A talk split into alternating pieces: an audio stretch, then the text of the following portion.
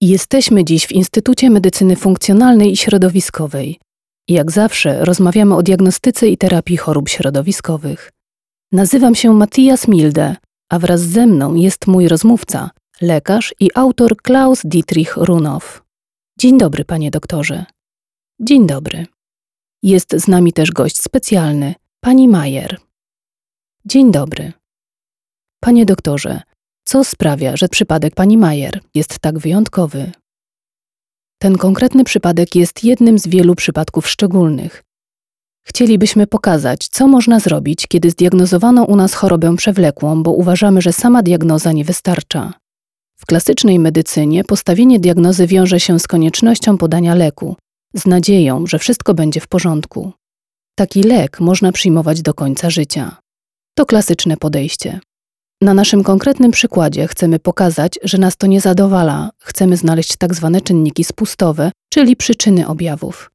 Czy rzeczywiście jest to choroba, czy objaw? Zwracam się teraz do pani Majer. Chciałbym spytać, jak się pani czuła, kiedy zgłosiła się do nas rok temu? Jakie miała pani dolegliwości i czego pani doświadczyła? Zgłosiłam się do pana doktora, ponieważ bardzo schudłam. W ciągu roku moja waga spadła o 29 kg, a mój wskaźnik masy ciała, BMI, wynosił 14,9. To stan zagrożenia życia. Tak, dokładnie. Czytałam, że przy wskaźniku masy ciała od 14,5 metabolizm mózgu nie funkcjonuje prawidłowo, a ja ważyłam jedynie 1 kg powyżej tej wartości. Mogłam wprawdzie chodzić, ale nie byłam w stanie robić nic innego fizycznie. Na przykład raz próbowałam skakać, ale nie miałam siły. Ciężko to sobie wyobrazić. Miałam 30 lat, a nie byłam w stanie wykonać tak prostego ruchu. Nie mogłam też dogonić kogoś, kto szedł przede mną. Prawie nie byłam w stanie jeść, dlatego tak bardzo schudłam. Gastroenterolog pomógł mi znaleźć rozwiązanie, które trochę mi pomogło, choć niestety nie do końca. Zaczęłam przyjmować enzymy trawienne wytwarzane z trzustki świń. Są wydawane na receptę i refundowane. Produkt nazywa się Kreon. Duże dawki tych enzymów trawiennych przyjmowane z określonymi pokarmami pozwalały mi jeść małe porcje. Kiedy przyszłam do pana, panie doktorze, mogłam jeść tylko jedno danie, bo po pewnym czasie przestałam tolerować jedzenie, mimo stosowania enzymów. Odczuwałam ogromny dyskomfort w nadbrzuszu. Jedzenie zostawało w moim żołądku. Przez wiele godzin po posiłku treść żołądkowa była zarzucana do przełyku. Czułam pokarm w ustach. Po zjedzeniu wszystko widziałam jak przez mgłę. Byłam u kresu wytrzymałości. Siedem razy byłam hospitalizowana, miałam wizyty u lekarzy różnych specjalności. Pochodzę z landu Schleswig-Holsztyn. Leczyłam się też u lekarza w Hamburgu i w Uniwersyteckim Szpitalu Klinicznym. Nikt nie potrafił mi pomóc. Nikt nie potrafił mi powiedzieć, dokąd mam się udać. Jestem kobietą, mam ponad 30 lat, a od ponad roku nie miałam miesiączki. Od marca 2020 roku byłam niezdolna do pracy. Po jedzeniu często odczuwałam mrowienie, jakby moje kończyny zdrętwiały, chociaż nie były zdrętwiałe.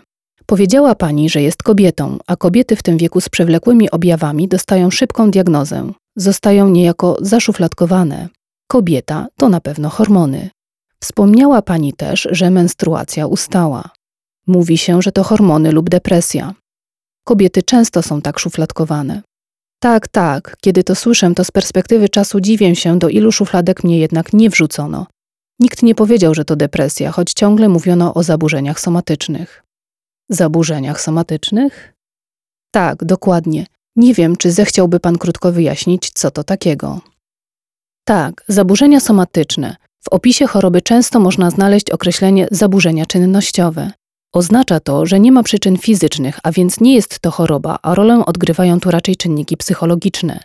To właśnie kryje się za określeniem zaburzenia czynnościowe czy zaburzenia somatyczne. Nasz instytut jest Instytutem Medycyny Funkcjonalnej, czynnościowej, jednak my inaczej rozumiemy pojęcie funkcjonalności.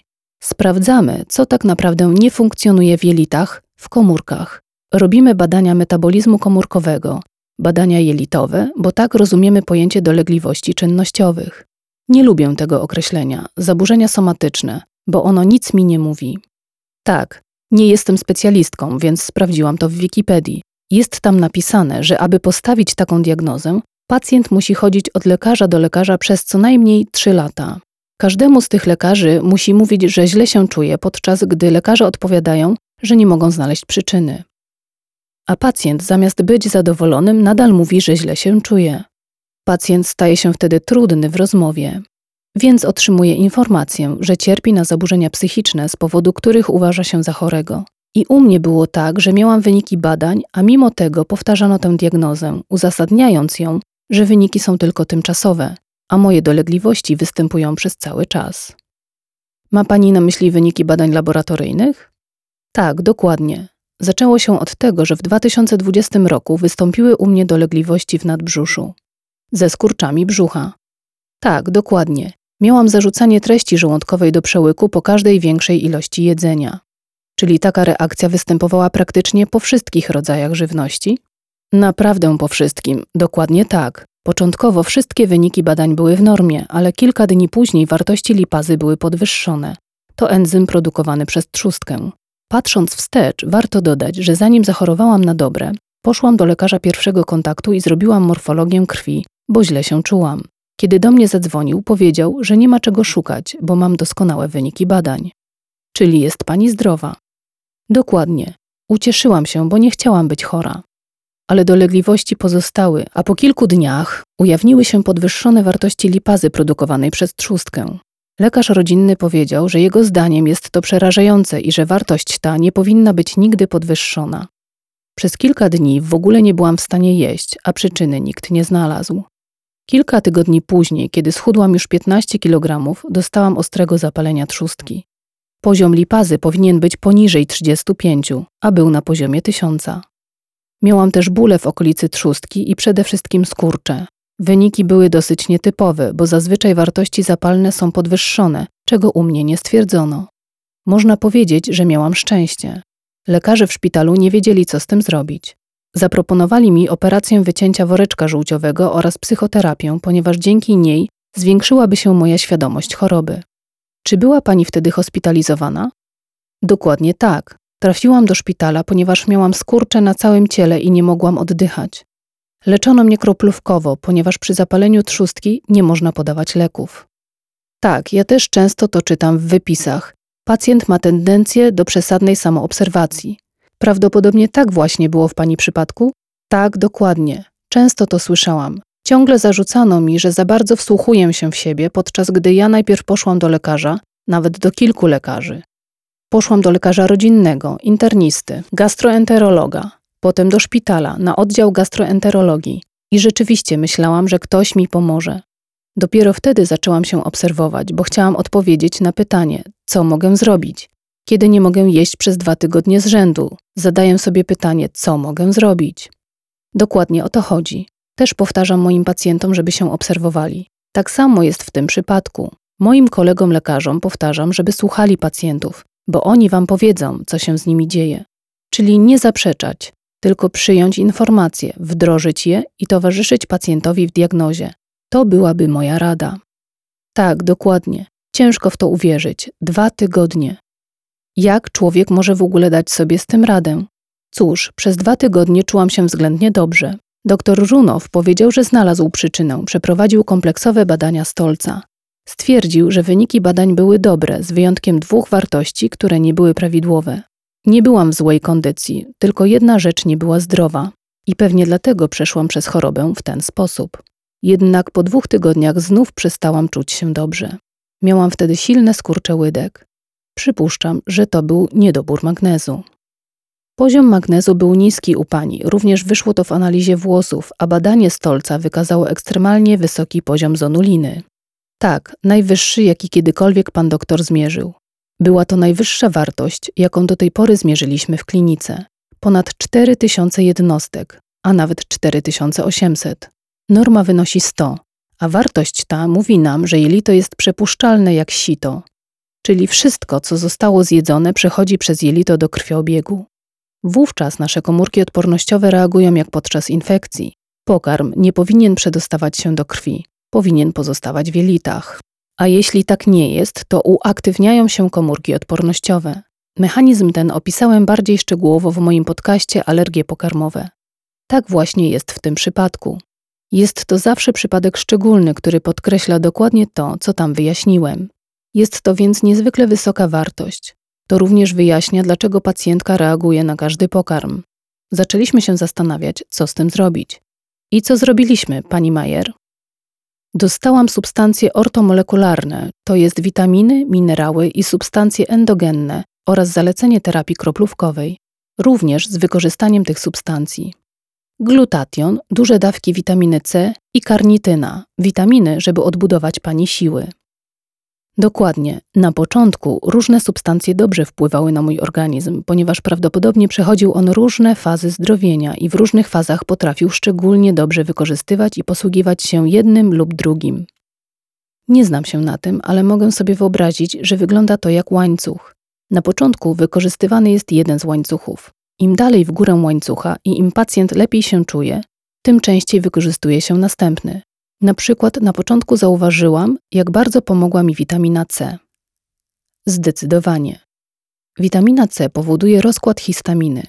Reakcje alergiczne, które mają miejsce w organizmie, doprowadzają do zalania organizmu histaminą, a witamina C ją rozkłada. Kiedy dostaję witaminę C w kroplówce, nadal czuję, jak się coś odpręża w moim brzuchu. Witaminę C w kroplówce przyjmuję nawet w domu, aby wydłużyć efekty zestawu, który dostaję w klinice. I za każdym razem dobrze mi to robi. Wcześniej czułam się bardzo zmęczona, a po podaniu kroplówki zawsze obserwowałam poprawę. Teraz na przykład bardzo mocno odczuwam działanie kroplówki z glutationem, zwłaszcza w brzuchu, ale także w pozostałych częściach ciała. To ważne. Glutation jest ważną endogenną substancją przeciwutleniającą, która odtruwa organizm, ale może również przenikać przez barierę krew-mózg, dzięki czemu działa przeciwutleniająco w mózgu, ma działanie odtruwające, a także bardzo korzystnie wpływa na zespół jelita drażliwego. Tak więc to wszystko pasuje do obrazu choroby i zawsze jest częścią programu terapeutycznego w naszej klinice. Od jak dawna leczy się pani w instytucie? Już od dobrego roku. A jak w ciągu tego roku zmieniła się pani waga? Pani BMI wynosił 14,9, a teraz? Chyba najlepiej odpowiedzieć na to pytanie opisowo. Kiedy się do pana zgłosiłam, wyglądałam jak szkielet. Siedziałam przechylona na jedną stronę, ponieważ przeszkadzała mi kość ogonowa. Sama skóra i kości, widać było wszystkie kręgi. A może pan, jako osoba z zewnątrz, może opisać to, co widzi teraz? Widzę młodą, szczupłą kobietę, bardzo piękną. Nie widać, żeby była chora, wręcz przeciwnie. Wskaźnik BMI w normie. Wszystko jest w porządku, nie widać, że była pani chora.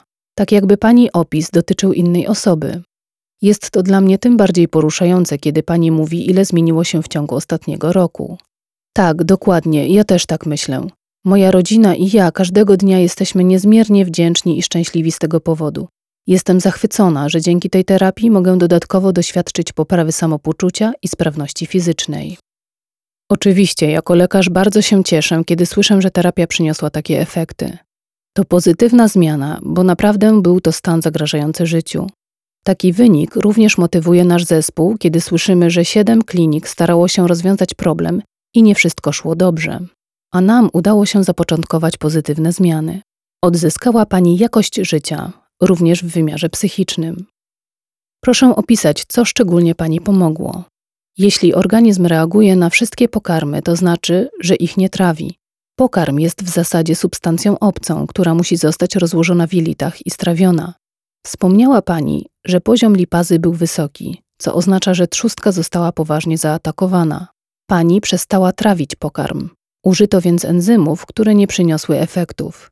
My z kolei podaliśmy inne enzymy. Tak, są to specjalne enzymy, tak jest. Jeśli chodzi o enzymy, które stosowałam wcześniej, należy powiedzieć, że są one pokryte plastyfikatorem, dzięki czemu rozpuszczają się i działają w zasadowym środowisku jelita. Ten plastyfikator jest zakazany w Unii Europejskiej na mocy rozporządzenia REACH. Ponieważ jest rakotwórczy, gromadzi się w organizmie i nie ulega rozkładowi. W internecie przeczytałam artykuł z czasopisma medycznego, w którym autor krytykował zastosowanie takiego plastyfikatora i sugerował rozważenie, czy nie można by zastosować innej osłonki w tym leku. Jednocześnie doszedł do wniosku, że nie jest to konieczne, ponieważ pacjenci, którzy go przyjmują, mają krótszą średnią długość życia, zatem nie jest to potrzebne. Bardzo cyniczne podejście. Niezależnie od tego, w jakiej postaci podawane są te enzymy, nie lubię ich stosować, ponieważ działają one tylko w jelitach przy pH 8. a ja bym chciał, żeby enzymy działały w żołądku i tam rozkładały pokarm. W ten sposób ograniczam potencjał wystąpienia alergii. Innymi słowy, agresywność pokarmu. W ten sposób blokujemy reakcję immunologiczną, która może się pojawić w jelicie w kontakcie z substancją obcą, żywnością. Jeśli więc lepiej rozdrobnię pokarm na małe cząsteczki, organizm i układ odpornościowy nie będą miały powodu do reakcji. Pani na początku przyjmowała bardzo duże ilości enzymów, bo bez nich się nie dało i powoli rozbudowywaliśmy terapię. Dokładnie tak. Pan doktor podaje enzymy pochodzenia roślinnego, które mają o wiele lepszy smak i zapach, a przyjmowanie ich jest o wiele przyjemniejsze. I zachowują stabilność niezależnie od pH. Działają już w kwaśnym środowisku żołądka. Dokładnie tak. Dzięki nim mogę lepiej się odżywiać. Pan doktor udzielił mi również kilku rad dotyczących tego, co mogę jeść. Próbowałam wszystkiego. Próbowałam też odżywiać się bezglutenowo, bo czytałam pana książki. W czasie choroby bardzo dużo czytałam, także książki napisane przez innych lekarzy, wszelkiego rodzaju poradniki. Staram się być otwarta i choć początkowo przeszłam na dietę bezglutenową, pan dał mi radę, że mogę spokojnie jeść gluten, bo muszę się odżywiać różnorodnie, gdyż organizm jest przestymulowany. Więc jadłam i od razu zaczęłam przybierać na wadze. Od razu poczułam się lepiej. Przez trzy miesiące jadłam bez przerwy przez cały dzień, w zasadzie dwie potrawy. Kiedy przyszłam na kontrolę, moja waga była już w normie. Poddałam się kolejnej terapii kroplówkowej i nadal przyjmowałam enzymy, bo bez nich nie mogłam jeść. Nie mogłam nawet przełknąć łyka soku bez wsparcia enzymów. Za każdym razem mogłam włączać w jadłospis nowe potrawy. Kiedy przyszłam na kontrolę po raz drugi, pozwolono mi znów jeść bezglutenowo. Wcześniej jadłam kuskus, który jest robiony z orkiszu, ale nie jest bezglutenowy. Mogłam jeść ryż i dobrze tolerowałam oliwę z oliwek, która jest bardzo zdrowa. Po kolejnej wizycie włączyłam do diety warzywa, z czego bardzo się cieszę, ponieważ zawierają wiele witamin, a także wspomagają wydzielanie glutationu przez organizm. Także dodawałam coraz więcej potraw, a kiedy przyszłam na kontrolę po raz trzeci, pozwolono mi spożywać produkty zawierające białko. Wcześniej nie było to możliwe, co jest bardzo ważne. Produkty te biorą udział w każdym procesie metabolicznym w organizmie. Zdecydowanie również odgrywają ważną rolę w procesie detoksykacji. Dzięki terapii mój stan zdrowia stale się poprawia. Ciągle włączam nowe produkty do diety. Mam więc wrażenie, że poprawa zdrowia następuje coraz szybciej. A kiedy pomyślę sobie, że zalecono pani operację woreczka żółciowego, to włosy stają mi dęba. Bo gdyby usunięto pani woreczek żółciowy, nie tolerowałaby pani już żadnych pokarmów, bo trawienie stałoby się jeszcze gorsze. Moim zdaniem przyniosłoby to efekt odwrotny od zamierzonego. Dobrze, że pani chirurg się powstrzymał i stwierdził, że lepiej tego nie robić, bo widział, że woreczek żółciowy był zdrowy. Tak, przytrafiło się to nawet kilka razy. W rzeczywistości kilkakrotnie zalecono pani operację woreczka żółciowego lub stosowanie inhibitorów pompy protonowej, czyli leków blokujących wydzielanie kwasu żołądkowego, a także leczenie psychiatryczne lub psychosomatyczne. Dokładnie. Na przykład leczenie w celu poprawy podejścia do objawów choroby, czyli zaakceptuj swoje objawy, a my cię nauczymy, jak znosić to cierpienie. Tak, warto tu przytoczyć rozmowę, którą odbyłam z jednym z lekarzy w szpitalu. Zreferował mi, czego to nie zbadali i nie znaleźli przyczyny. I powinnam się cieszyć, że wykluczyli wiele złych chorób. Odpowiedziałam, że owszem, ale ja nie jestem w stanie jeść. Wtedy akurat czułam się trochę lepiej, więc powiedziałam, że nie mogę jeść tyle, ile bym chciała. Przez wiele tygodni mogłam nic nie zjeść. To nie jest normalne, to jest niebezpieczne. Również niebezpieczne jest zapalenie trzustki. Jeśli stan zapalny powraca, to trzustka może przestać działać. Lekarz odpowiedział, że owszem, ale nie znaleźli jeszcze przyczyny i próbował mi wytłumaczyć, że niektóre choroby są nowe i pozostają jeszcze nierozpoznane. Powiedział, że być może za 10 lub 20 lat znajdzie przyczynę moich dolegliwości. Na co ja odpowiedziałam, że przecież teraz nie jestem w stanie nic jeść i co mam zrobić. Skazuje mnie pan na życie w chorobie i śmierć. Na co lekarz powiedział: Moi bracia też często chorują na zapalenie trzustki. U nich też nie możemy znaleźć przyczyny. Przykro mi, ale nie mogę pani pomóc. Może to, co przyszło samo, odejdzie samo. Wszystkiego dobrego. Bardzo dziękuję za ten opis. Myślę, że może on stanowić pozytywny impuls dla pacjentów i słuchaczy, aby nie zadowalali się diagnozą. Chcemy ich zmotywować do pójścia inną drogą. W Pani przypadku pomoc polegała na odbudowie bariery jelitowej, wspomaganie przewodu pokarmowego za pomocą innych produktów. Dlatego, tak jak już powiedziałem na początku, warto jest zadać sobie pytanie, czy mamy do czynienia z chorobą, czy tylko objawem w cudzysłowie. Zawsze trzeba zadawać sobie takie pytanie. W tym konkretnym przypadku widzimy, że można znaleźć inne rozwiązanie. Czy ma Pani jakąś radę lub wskazówkę dla pacjentów lub lekarzy? Jeśli miałabym poprosić o coś lekarzy, tak wielu lekarzy, z którymi miałam do czynienia, to mi by bardzo pomogło, gdyby nie stawiali Państwo diagnoz z bezradności. Rozmawiałam raz z panią z kasy chorych, która stwierdziła, że dobrze zna takie diagnozy, nawiązując do sugestii lekarzy, że mam zaburzenia somatyczne. Powiedziała, że jest jej przykro, ale również nie była w stanie doradzić nikogo, do kogo mogłabym się zwrócić. Takie diagnozy jeszcze bardziej utrudniają pacjentom znalezienie pomocy gdzie indziej, ponieważ u każdego lekarza trzeba przedstawić wypis ze szpitala. Nowy lekarz czyta to, co napisali jego koledzy. A jeśli jest tam napisane, że zaleciliśmy usunięcie woreczka żółciowego, bo było w nim tak zwane błotko żółciowe, czyli drobne złogi, ponadto zaleciliśmy psychoterapię, aby poprawić sposób radzenia sobie z chorobą, to lekarz to czyta i mówi: Tak, mój kolega to zalecił. Mi nic innego nie przychodzi do głowy, więc ja też to zalecam. Diagnoza zostaje przejęta. Przeklejane są fragmenty z poprzednich wypisów. Niestety tak. Niektórzy lekarze patrzyli we właściwym kierunku, sugerowali, że być może ma to coś wspólnego z jelitami. Mówili, że opisuję dolegliwości w całej jamie brzusznej, a jelito jest w całej jamie brzusznej. Ktoś nawet spytał, czy nie mam nietolerancji glutenu. Ale ja przez wiele tygodni odżywiałam się bezglutenowo, a ze względu na przepuszczalność jelit nie tolerowałam również takiej żywności. A lekarze częściowo patrzą we właściwym kierunku i powinni trzymać się tego, co wiedzą, zapisywać to i mieć odwagę trwać przy tym, nawet gdy nie mogą pomóc. Nawet takim stwierdzeniem mogą pomóc pacjentowi, ponieważ kolejny lekarz potraktuje te objawy poważnie. Powinni szukać przyczyn, a nie traktować ich jak coś oczywistego, ponieważ przyczyny istnieją. I mieć odwagę, by zmobilizować wszystkie siły dla pacjentów, którzy są przewlekle chorzy, by myśleli inaczej, zdjęli klapki z oczu, by spojrzeli na chorobę w innym świetle.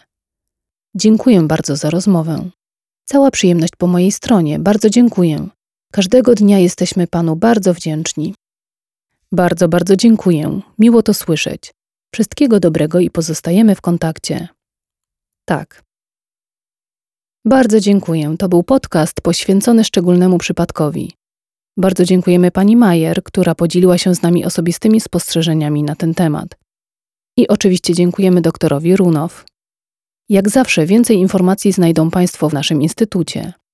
Numery telefonów, adresy mailowe znajdą Państwo tam, gdzie zwykle. Dziękujemy za wysłuchanie i zapraszamy następnym razem. Wrócimy do Państwa za miesiąc. Temat niech pozostanie niespodzianką. Do usłyszenia. Jeszcze raz dziękuję.